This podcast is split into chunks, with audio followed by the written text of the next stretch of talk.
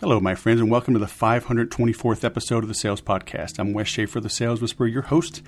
Today we have Robbie Crabtree. He is a former trial attorney with over 100 trials to his credit, turned entrepreneur.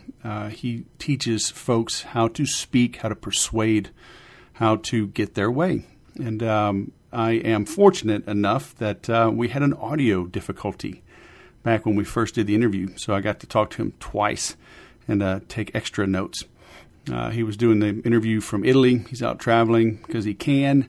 It's nice when you have your own business and you can just do your own thing, just like I am. As you listen to this, I am in Maine, 7-day live immersion Brazilian Jiu-Jitsu training camp. I've never been to Maine. Seeing a buddy of mine from the Air Force Academy. He lives up near where I'm going to be. So I'll see him for a day and then 7 days, really 7.5 days of jiu-jitsu and lobster. It's going to be epic. Bring it on. So, but it's nice, you know, when you live in your own life, your own way, you have some freedoms. And so that's what this has always been about, is teaching you what works in sales, marketing, negotiation, persuasion. That includes, you know, multimedia, video marketing, social media marketing, audio, writing. You know, get yourself a book, get a blog, put yourself out there. So it's what I teach in the Sell More of Everything program, sellmoreofeverything.com. You get everything, signed copy of the book. You get the Make Every Sale video series, the workbook, our live calls, private group. So come join us, all right? And pick my brain. And let me help you grow your sales. So you can go to week-long jiu-jitsu camps or fishing trips or take the family on vacation, whatever it is that floats your boat, all right? So sign up and then come back and listen to this episode with Robbie. Robbie Crabtree, traveling attorney, salesman, storyteller. Welcome to the Sales Podcast. How the heck are you? I'm doing great, Wes. How are you today? I'm good. Did not realize you were doing this from Rome. So I guess you didn't realize you'd be doing this from Rome when we booked it, huh? I had no idea. This was like one of those last minute opportunities that came up. A friend reached out, said, "Hey, want to go to Rome for a few weeks?" And I couldn't turn that down. So I said, "Sure, why not?" I love an empty Colosseum, an empty Vatican, and that has been a wise decision so far. Yeah, cool. I do like traveling when it's non-peak season. So man, you, well, I love your LinkedIn, where was it? I got to scroll up. It was like, what, semi-retired, almost retired attorney, something like that. Yeah. I call it, it fluctuates either semi-retired or mostly retired because, I just am not doing much of that work anymore. But I'm still a trial lawyer. And I think it's this weird dynamic where if I tell people, I'm not trying case anymore, they're like, "Oh, so you're not a lawyer." Like, no, I'm still a lawyer. I'm still a trial lawyer. I still love that world. If the right case fell into my lap, I would go try it. But I also am not really actively in that world anymore. So that's why I think the semi-retired or mostly retired seems to make the most sense.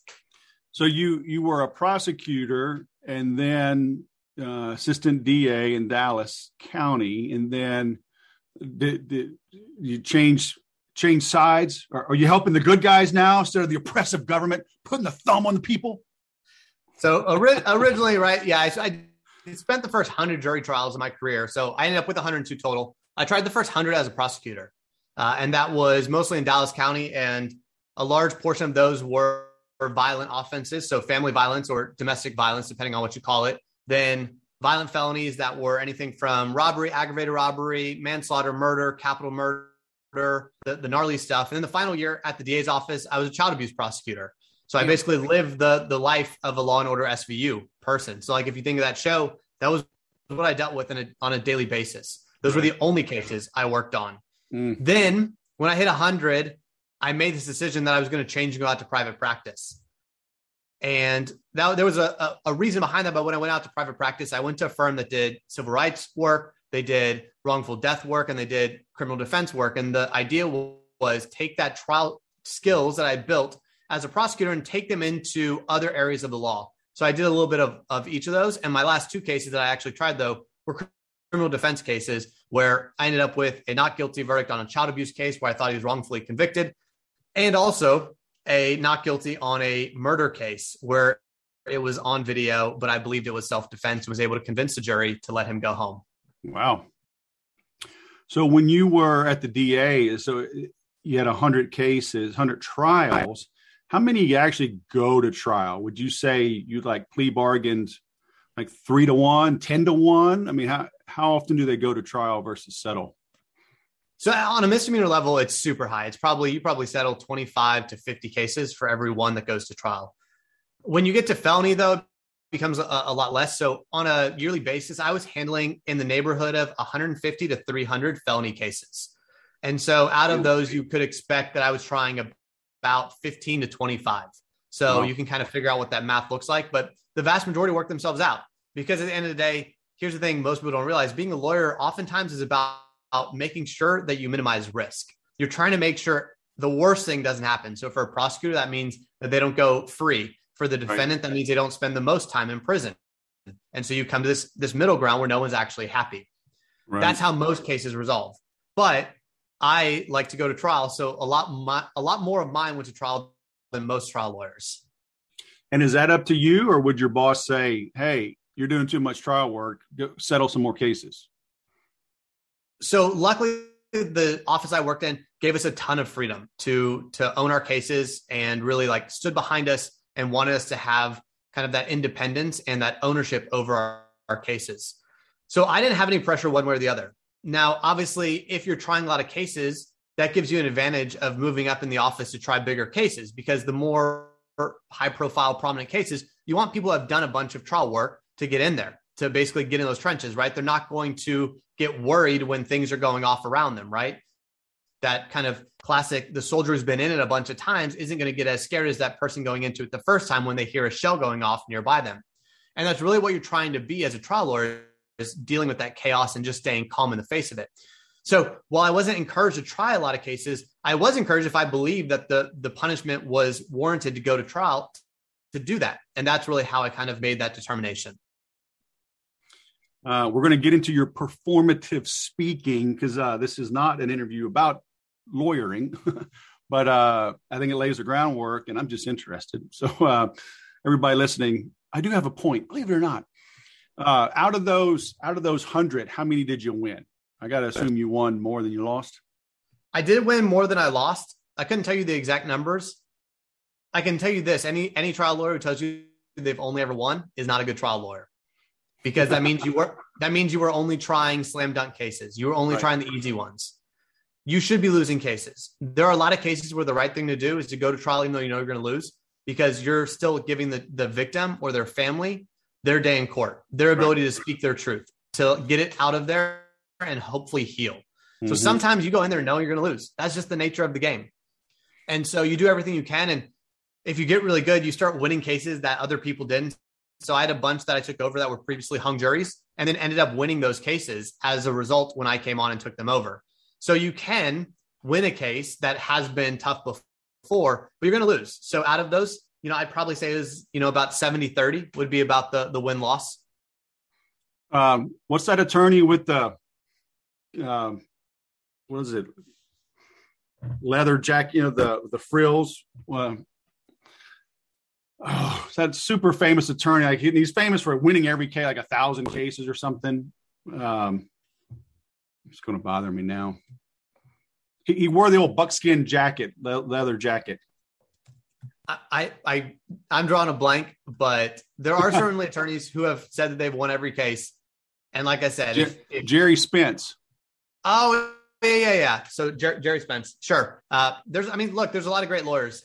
It also depends on when you're trying them. If you're trying them in today's day and age, you can't win them all, because the way cell phone video and the way kind of discovery works, you have to give everything over to the other side. If you're a prosecutor, you're going to lose. And I don't have to know. The defense doesn't tell me anything. So oftentimes I had no idea what was going to come at me. So I'm dealing with witnesses that are unexpected, that are saying brand new things. I'm having to piece together evidence at the last minute. That's what I'm saying. If your trial attorney, especially in the criminal world, as a prosecutor or defense attorney, you're going to lose. That's the nature of the game. And so that's really kind of just the world you live in if you're trying cases these days.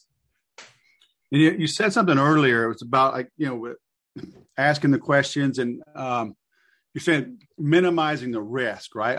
I always mention attorneys a lot of times in my training, talking about how you don't want to ask a question you don't know the answer to, right? So, and I tell people that in sales, now a lot of times, obviously we don't know the answer when we're trying to uncover, but we have an idea. The customer comes to us with a request, a proposal, a demo or something. So we have to make some assumptions, an educated guess, and start asking questions to kind of narrow the conversation to try to stack the odds in our favor, right? Is there an art to that? Do you just learn? Is it trial by fire? You just figure it out, or is there some ways you can kind of help us, shorten that to be a better investigator, I guess, and a better question asker?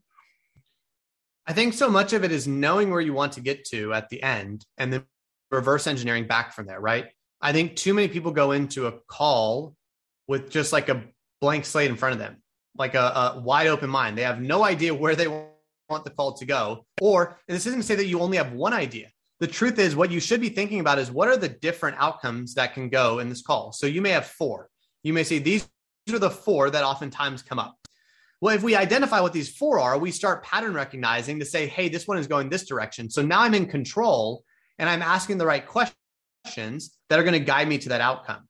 Or you know how to pivot out of that because you've seen this trap before and you can say, oh, this is going this way. Here's how I move it out.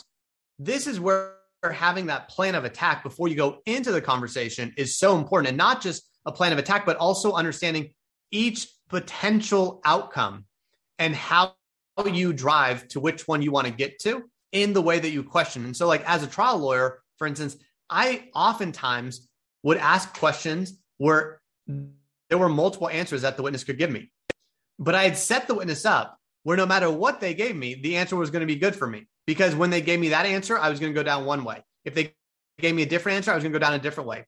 I can't tell you how many witnesses would finally figure that out. And they would just sit there and be like, it doesn't matter what I say, you're going to make me look bad, aren't you? And the truthful answer for myself is yes, I am. That's exactly what this is designed to do, where if you ask the right questions because you have a plan of attack, you know all these outcomes and where you want to drive, you'll never ask a bad question. Now, I know somebody listening to this might say, well, yeah, it's because you already deposed the witness. You already had the odds stacked in your favor. Now you're just trying to get it out in the open. I can't depose my prospects. They just call me and they want to set a demo or get into negotiations. So how can we do this in the sales world? Well, Wes, let me tell you this. I didn't ever get to depose witnesses. So every defense witness I was ever called in one of my cases, I had no idea what they were going to say. I didn't even know who they were before they went up onto the witness stand. So I was in that same world of, I don't know what they're going to say. And so you know what that means you have to do? You have to pay really close attention to every signal you're getting from that person. How their tonality when you first approach them. Are they receptive? Are they warm? Are they cold? Are they shy? What are they saying to you without saying the words? Then we start figuring out what is the tactic I'm going to use with them, because you shouldn't be approaching every call the same. Just like I wouldn't approach every witness the same.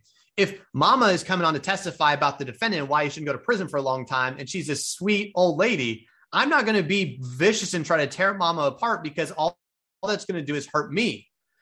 But if I've got girlfriend who is baby mama number 5 and has an attitude from the moment she walks up there, guess what I get to do? I get to have tons of attitude and push on her.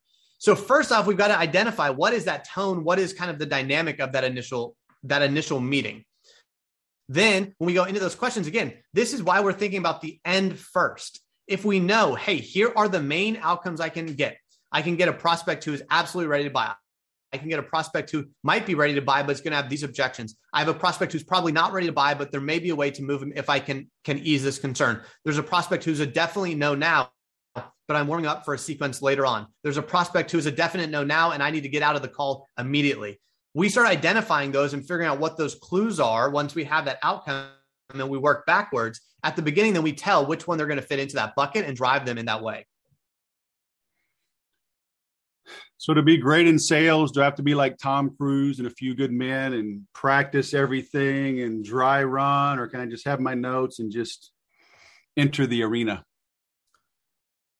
So I think there's a delicate balance here, right? We want to be prepared, but we don't want to be robotic. We don't want to just say, oh, here's my script, and they said this thing, so I'm just going to go to this thing. And here they said this thing, I'm going to say this thing. Because oftentimes you're not actually listening to what they're saying. You're hearing them, you're not listening. And there's a distinction there, because oftentimes if you're actually listening, you can move people in a more convincing way. For instance, I love being sold to, Wes. Absolutely love it. And I can't tell you how many people cold call me, cold DM me, whatever it is.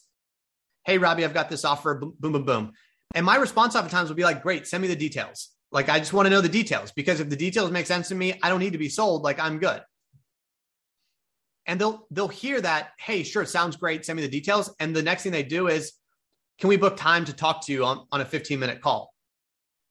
So what they were doing is using their script to say, oh, he's interested. The next move is to schedule a call. But if you actually listen to what I was saying, it was, I want the details. I don't need the call. The call, I don't have time for that. So essentially all you told me when you followed up with that response is you're not listening to me. You're hearing the answer that you want and moving it to a scripted answer. I don't like that. Most people being sold don't like that. Listen to what they have to say and use their answers to guide them along that path that maybe you want them to take. Yeah. So, I mean, you've got to convince 12 people, right? And that's obviously a complex sale. When in the commercial world, you know, if I've got a conference room and, you know, I've got 3 or 4 or 5 people, you know, from my prospects company, how do you know who's the decision maker, and who do you focus on in a, you know, 4 or 5 person scenario? Some of that comes down to research, right? Figuring out who makes that decision at the company. So some of that's just what I call oppo research, right? And we would always do that as an attorney. You're looking at every piece of information you can possibly find to be the most well-equipped going to that case. Jury member, same way. I would figure out everything I could. And during the entire trial, I'd be paying attention to them, right? But if you're just going in blind, let's say you really don't know, you have no idea, you didn't have a chance to figure out who the decision maker is. You've got 5 people and you're just like, I really don't know. Then what I would be looking for are cues from those people when you're speaking to them. Who is paying the most attention? That may not be the decision maker, but that can be your advocate. And sometimes what we want to find is not necessarily the decision maker, but the advocate, the one who's going to push and be able to convince the decision maker, because they have a closer relationship to that person. And this is one of the tricks that I would use in jury trial. Some of the worst so let's go back to that murder trial that I was trying. It was on video. My client had killed his brother. It was terrible. He had said some bad things. He had made some mistakes.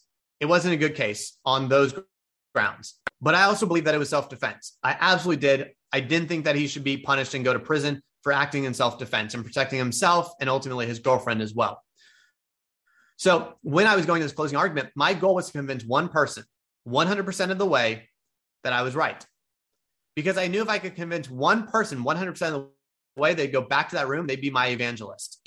And then who is a jury more likely to listen to? Me, who clearly has a vested interest in the outcome of the case, or a jury member who's one of their peers and they want to listen to? That's how I tend to think about it. Let's find that one. And once you know you've got one, move on to the second.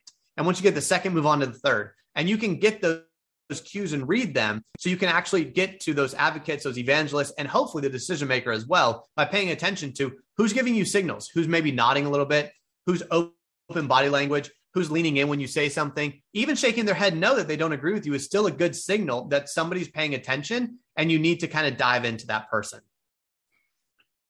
Is humor okay, or when should it be avoided? You know, can you overdo it? So I think you can overdo it. I don't think it should be avoided. I think even in sensitive topics, it can lighten them and make it more approachable to talk to. I think it's a very useful technique. Now, that being said, I try to use a little bit of humor and not much, because I want people to realize I'm a real person and that they can connect with me, but I don't want them to see me as trying to be silly or goofy or trying to essentially take away the emphasis on what we're actually there to talk about. I think sometimes people use humor as a crutch when they're not confident about what they're delivering. It's a very easy thing to be like, oh, I was funny. They liked me. They laughed at me. But if you didn't make the sale, and oftentimes if they just think you're funny and laughable at, they're not going to go with you because you aren't demonstrating that level of confidence, competence that they're looking for. So again, we want to blend that, use a little bit of humor just to make it where you're personable, but let's not overdo it where it becomes, hey, that's just a jokester. Well, it's somebody we can't really take seriously. That's not somebody who's going to grow into a bigger role. Like we want to be seen as somebody that can be trusted. Yeah. So what is performative speaking? What does that mean?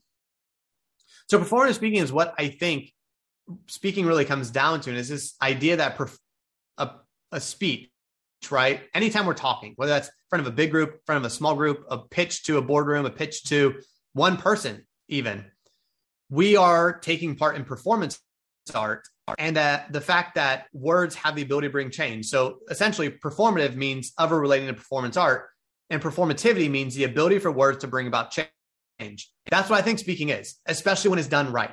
So when it's done in ways that create musicality, when it's done in ways that create emotional hooks, when it's done in ways that really bring your words to life and make people see pictures, that's where you can move them. That's where you can change them. And that's why I call it performative speaking.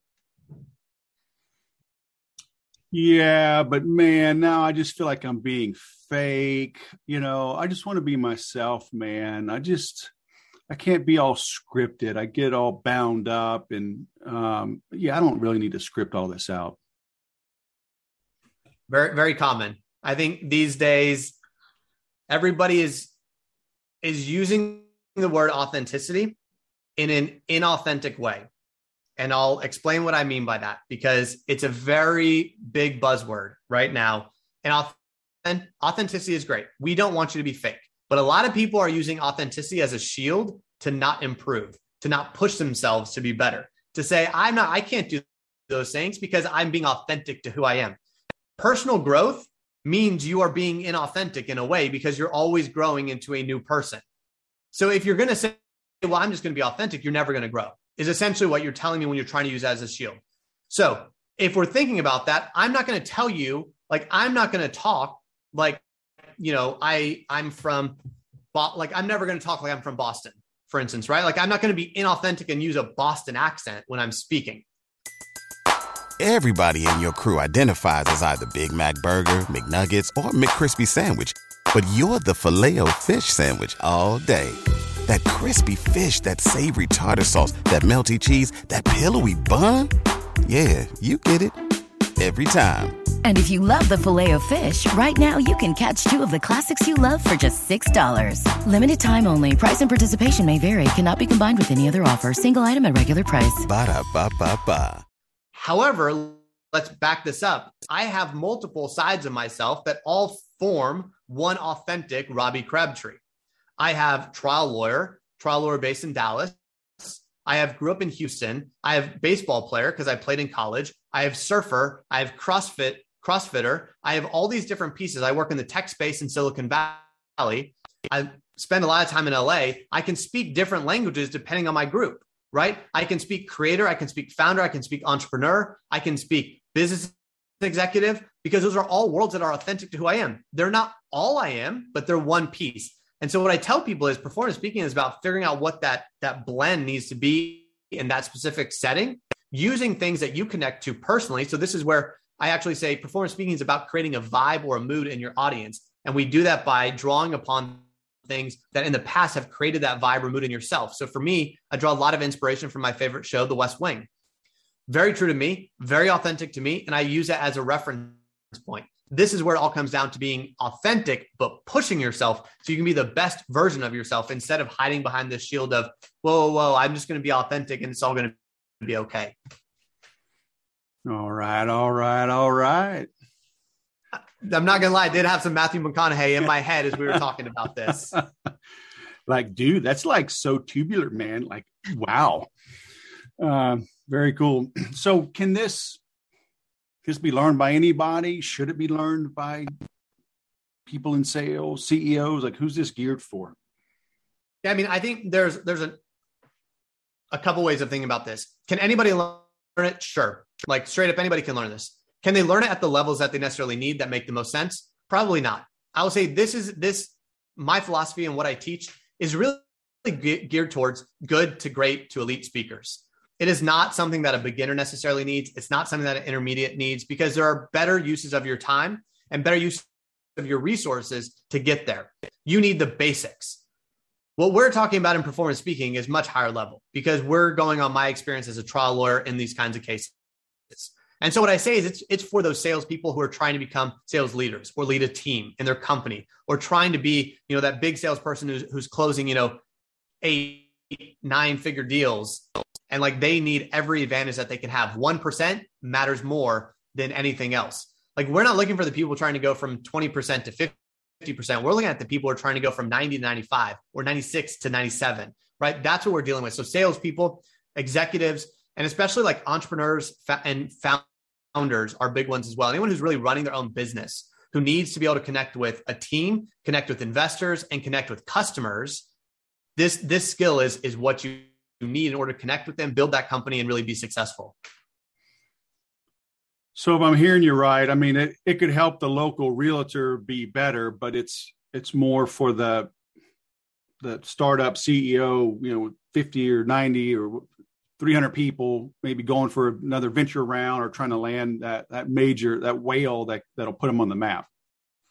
So it's not just, I mean, I would say even if you're like a one person and you're a sales leader and you're bringing in, you know, $500K a year, that would make sense for you to join in. But I always say, like, there are, you know, if we think about the 80-20 rule, if you're just like a beginning salesperson, this is like, you can learn a lot from reading the stuff I put out there, talking about it, but like really kind of that work in performance speaking is probably a little bit higher level. And I always try to tell people, and I think this goes back to sales, right?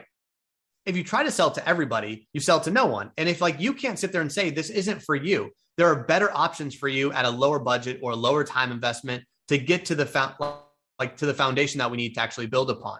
And so I always try to say, this is really for those people who have some expertise, have some skills that they've built up, and are looking now to build on top of that by building these soft skills, these communication skills that are really the key to elevate. And if we think about it, early in your career, you're basically, if we think about it like a tree, early in your career, you're building this deep skill set. As you progress in your career, you're trying to get broad so you can appeal to more people, so you can oversee people, manage them, lead them, right? So the reason it's a tree is at first you're growing the trunk and then you're growing the leaves out. And one of those big branches that covers this is effective communication, strategic communication, and public speaking. That's really where this comes in. So I love what you said about using authentic in an inauthentic way. But on the flip side, I know early on, like when I was learning public speaking and more than public speaking, like how to sell from the stage, it felt inauthentic to me. I felt like I was manipulating the audience. Like I had this ulterior motive. I'm coming up to speak, but I want you to sign up for this course. How does someone rationalize, you know, or wrap their brain around it? Like it's okay, you know, to show up with the idea to lead them towards something, I guess, as long as it's good for them, right? The way I think about this is there's three ways of thinking about it. Persuasion is when somebody knows it's good for them and you're just kind of giving them the fuel to get there. Manipulation can be either good or bad. The good is when you know it's good for them, the other person doesn't, and you're going to get them there anyways. The bad manipulation is when you know it's not good for them and you know, like you can get them there anyways. You could also call the bad one coercion, right? If we want to. So if we want to make it into three, we could say persuasion, manipulation, and coercion. Manipulation, though, has this bad connotation. And I think that that's actually wrong, because think about it like this. Your child doesn't know that the stove is hot. And so you may manipulate them to not touch the stove because you don't want them to burn themselves. They don't realize why you're saying don't touch that, but you know best. So you're trying to do them good by essentially stopping them, right? And so that's how I think about manipulation, whereas persuasion is you're talking to somebody, a prospect who knows what you're offering is good for them, but they just need that final kind of like reassurance that, hey, this is a guy that I can trust. This is a woman I can trust, and I'm good to go with them. So that's where these dynamics come. And I would say on a stage like that, what we're trying to do is sell to the right people, because it's not a fit for everybody. And what we should be doing when we're selling from the stage is identifying and letting people know, hey, this is who it's for. If you're one of those people, this is something that's going to help you. If you're not one of those people, it's not going going to help you and don't sign up because it's going to be a waste of your time, your money. And it's also going to be bad for me. And none of us want that. So I think that's where we have this distinction between persuasion, manipulation, and coercion. And so in this training I guess it's applicable to all of these situations, like speaking from the stage, selling from the stage, or just a private, complex sale, in the boardroom. So, yeah, I mean, we in the program, we're focusing when I teach this because I want people to be well-rounded speakers. I think the problem is too many people get put into one little box as a speaker. They're a keynote speaker up on stage, or their salesperson who does one-on-one calls, or, they pitch to investors. And it's always like this, like, hey, I'm just good in a boardroom at presenting with slides, or I'm just good up on stage. I'm just good one-on-one. Why can't we be good at everything? Why can't you be good at all of those dynamics? Because they're all speaking. They all have the same strategies, the same techniques that are used, the same tactics. It just takes understanding how they all fit together. There are differences, but they're not as different as people think. And so you can start to blend these. And again, a lot of this comes from my trial background, because in jury selection, I'm speaking to 80 people very openly, just kind of getting questions out there, trying to basically get information. It's discovery, right? Then I'm dealing with witnesses where I'm asking open-ended questions where I know where I want them to go. Then cross-examination, I'm leading them where I want them to go. Then an opening statement, I'm telling a story. Closing argument is essentially it's closing the deal, right? All these different pieces, and they're different audiences, right? We have 80, we have 12, we have one. I'm having to talk to a judge as well, who's seen as like a higher authority. So I've got to speak differently. That's speaking up as though you're speaking to management or to the decision maker. And so you learn all these dynamics and you realize, oh, they're not that different. Like I can do all these things if I understand the actual fundamentals. And so that's what we work on. So you can really walk away with this full understanding, this full grasp of being a great speaker. When do you use slides versus just talking? That's a great question. And the real answer is it depends. It depends on how long the presentation is, who the presentation is to, what your style of speaking is. So I will generally say it is a good idea to have some level of slide oftentimes, just so that people can anchor what you're saying to a slide, because they'll remember, hey, when this slide was up, Wes was talking about this point. When this slide was up, Wes was talking about this point. Otherwise, you have to be so good as a speaker to signpost and guide people with just your words. It's very, very challenging for most speakers to do. It is possible, but it is much harder. So if you have the ability to use some very simple slides, do not make them complicated. Do not put a bunch of words on them. Do not make them distracting, because then nobody will listen to you. But if it's a simple slide that somebody can anchor your words to, that's a win. So I understand that it's hard to do without the slides, but do you have a feel either way, or has it been studied? Like the most impactful speaker, is it one that doesn't use slides, or just uses them well, and it can be wonderful either way? I mean, if we look at history's greatest speakers, they didn't use slides. So there's clearly an argument for if you're a great speaker, you don't need slides. I mean, you look at a Martin Luther King, you look at a JFK, a Winston Churchill, you look more recently at like an Amanda Gorman who delivered the inaugural address. You don't need slides because you can stand out. So if you're that level, go for it. But slides do increase the ability for somebody to retain information. When you're speaking to them, it helps them actually remember what you're saying. And especially if that slide is not just words, if it's an image that somehow relates to what you're talking about. Those are the best kinds of slides where you're giving that visual learner a visual to go along with the audio that they're hearing, so they can pair those two together and say, oh, now I understand the concept that Wes was talking about. How long do you think it would take to nail it? Because I use after doing this a long time now, I've got a handful of slides that I go to regardless of the audience, regardless of the talk. As long, obviously, if it's sales and marketing, I've got 4 or 5 slides that I always use to drive home the point. And then everything else, I'll customize it. I'll make it. One time the theme was golf. you know, I was the speaker. So I redid my slides from a golf perspective, right? Golf analogies, golf imagery, but it's, so obviously it was not the same talk I've delivered 100 times. Although the foundation of it was, you know, didn't change. You know, how long does it take? And should we have like this? Oh no, this is my, these are my 27 slides. I'm just going to always give the exact same thing. You'll know what you're going to get versus like I'm doing. Here's the core. And, you know, in a way I'm winging it, right? Because that was the first time I ever gave that golf talk around the 7 deadly sins of selling. You know what I mean?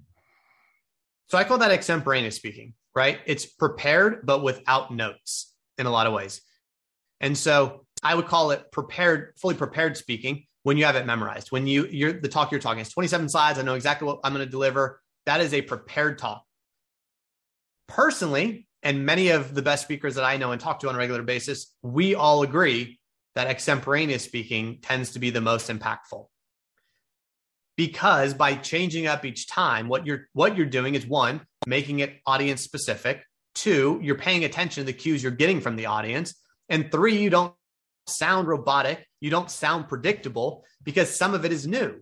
Sometimes you say something new in a new way that really connects with somebody and you left something out. You know what? That's totally okay because nobody else knows. The only person who knows is you.